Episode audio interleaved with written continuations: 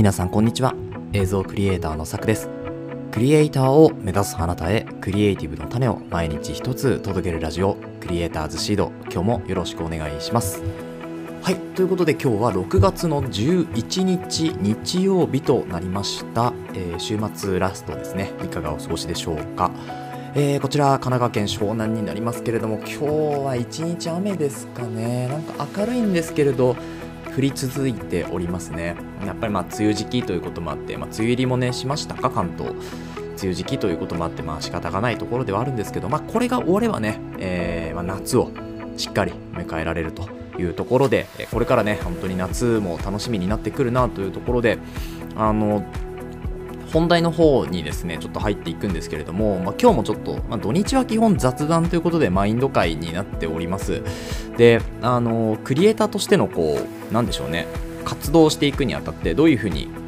あの立ち回っていくというかえー、活動していけばいいかみたいなところをですね、まあ、クリエイター今年で3年目になりますけれども、まあ、そういうこう3年目の観点からですねこれからクリエイターを目指す方への、えー、メッセージになればいいかなというふうに思うんですがまあ、詳しくはちょっと本編で話すんですけれども、まあ、最近 YouTube を作ってコンテンツを出してっていうところをやっているんですけれどもやっぱり一個一個出していくとですね気づきが必ずありますと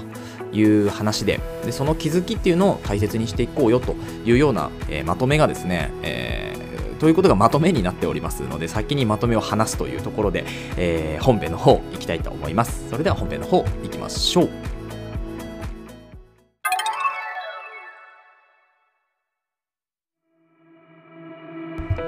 はい、ということで本編になります。本日もマインド会ということで、えー、ぜひお付き合いくださいというところで、まあ、タイトルとしてはですね、クリエイターは知見を貯めていこうというような内容になっているんですけれども、まあ、あの昨日ですね、YouTube2 本目を投稿したんですよ。まあ、2本目って言っても、まあいろいろこうその他に Vlog とかなんとかって出してるんですけどでもこうきちんと自分で何かを伝えていこうというふうに作ったのは2本目というところになりますね。1本目はルミックスベース東京っていうもののイベントに参加した内容をちょっと Vlog チックにお伝えするのと、まあ、2本目はですね、えー、ようやくえー、自分の地域のメディアを作っていくというところの、まあ、YouTube 発信なんですけれどもそちらの、まあ、メディアとしての活動をようやく始めたというのが2本目になります。あのー、まあ、大磯町っていうところにありありますですねあの明治大磯記念庭園という、場所があるんですけれども、まあ、そちらについてのですね解説動画みたいなところを、現地に行って撮影をしてきて、えお届けしておりますというところですねでこの2本目を投稿して、まあ、やっぱりいろんな課題がまた見えたっていうところでえー、続いてのこう、まあ、チャプターというかキャプションに書いてあるところの一つの課題をこなすと、まあ、複数の課題が次見えてくるんですよ。なので1本目を作った時に気をつけなければいけないことっていうのがいくつかあってでそれをもとに今度2本目を作っていくわけですね。ってなると1本目と2本目では、まあ、やっぱりこうクオリティっていうものはそのダメなところとか気をつける部分っていうのを気をつけていればクオリティっていうのは必然的に上がってくるわけですよね。でこれを10本20本で繰り返すとやっぱりクオリティは上がっていくわけです。はい。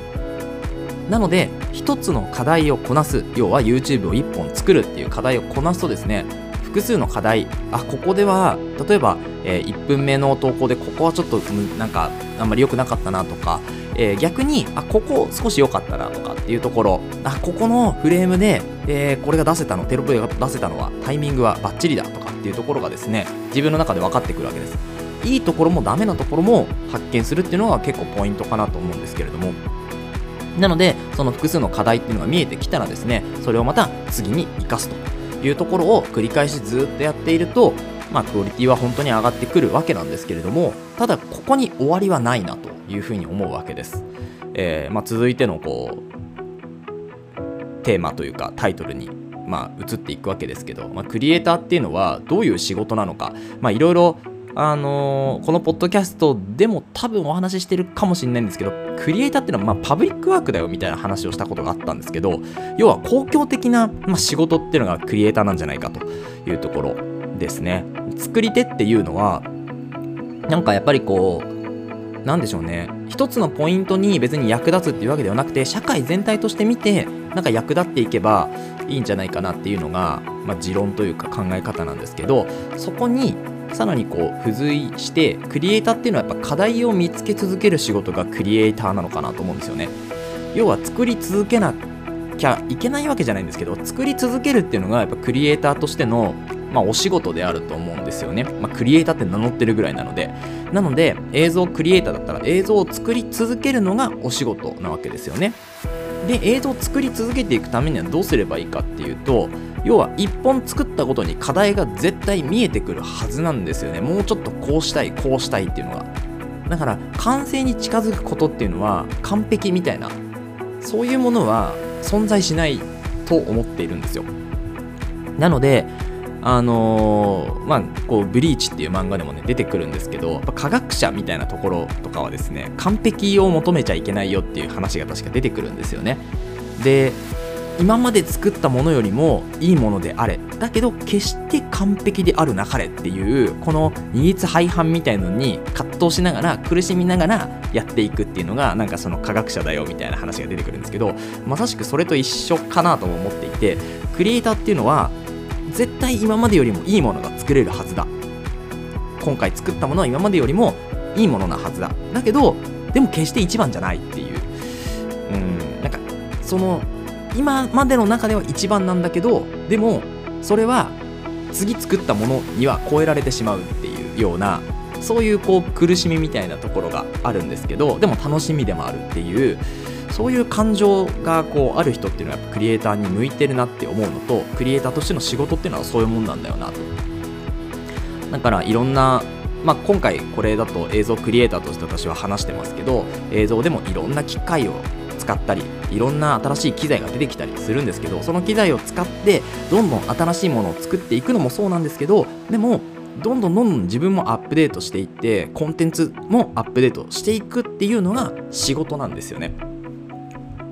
そうだから、まあ、そういうのをですねこうやっていくためにはやっぱり知見を貯めていく自分でやったものに関してはちゃんと自分でフィードバックを得てで、まあ、それをアウトプットすることで周りからのフィードバックも得てよりコンテンツをに磨きをかけていくっていうのが、まあ、仕事なんじゃないかなと思うんですよね。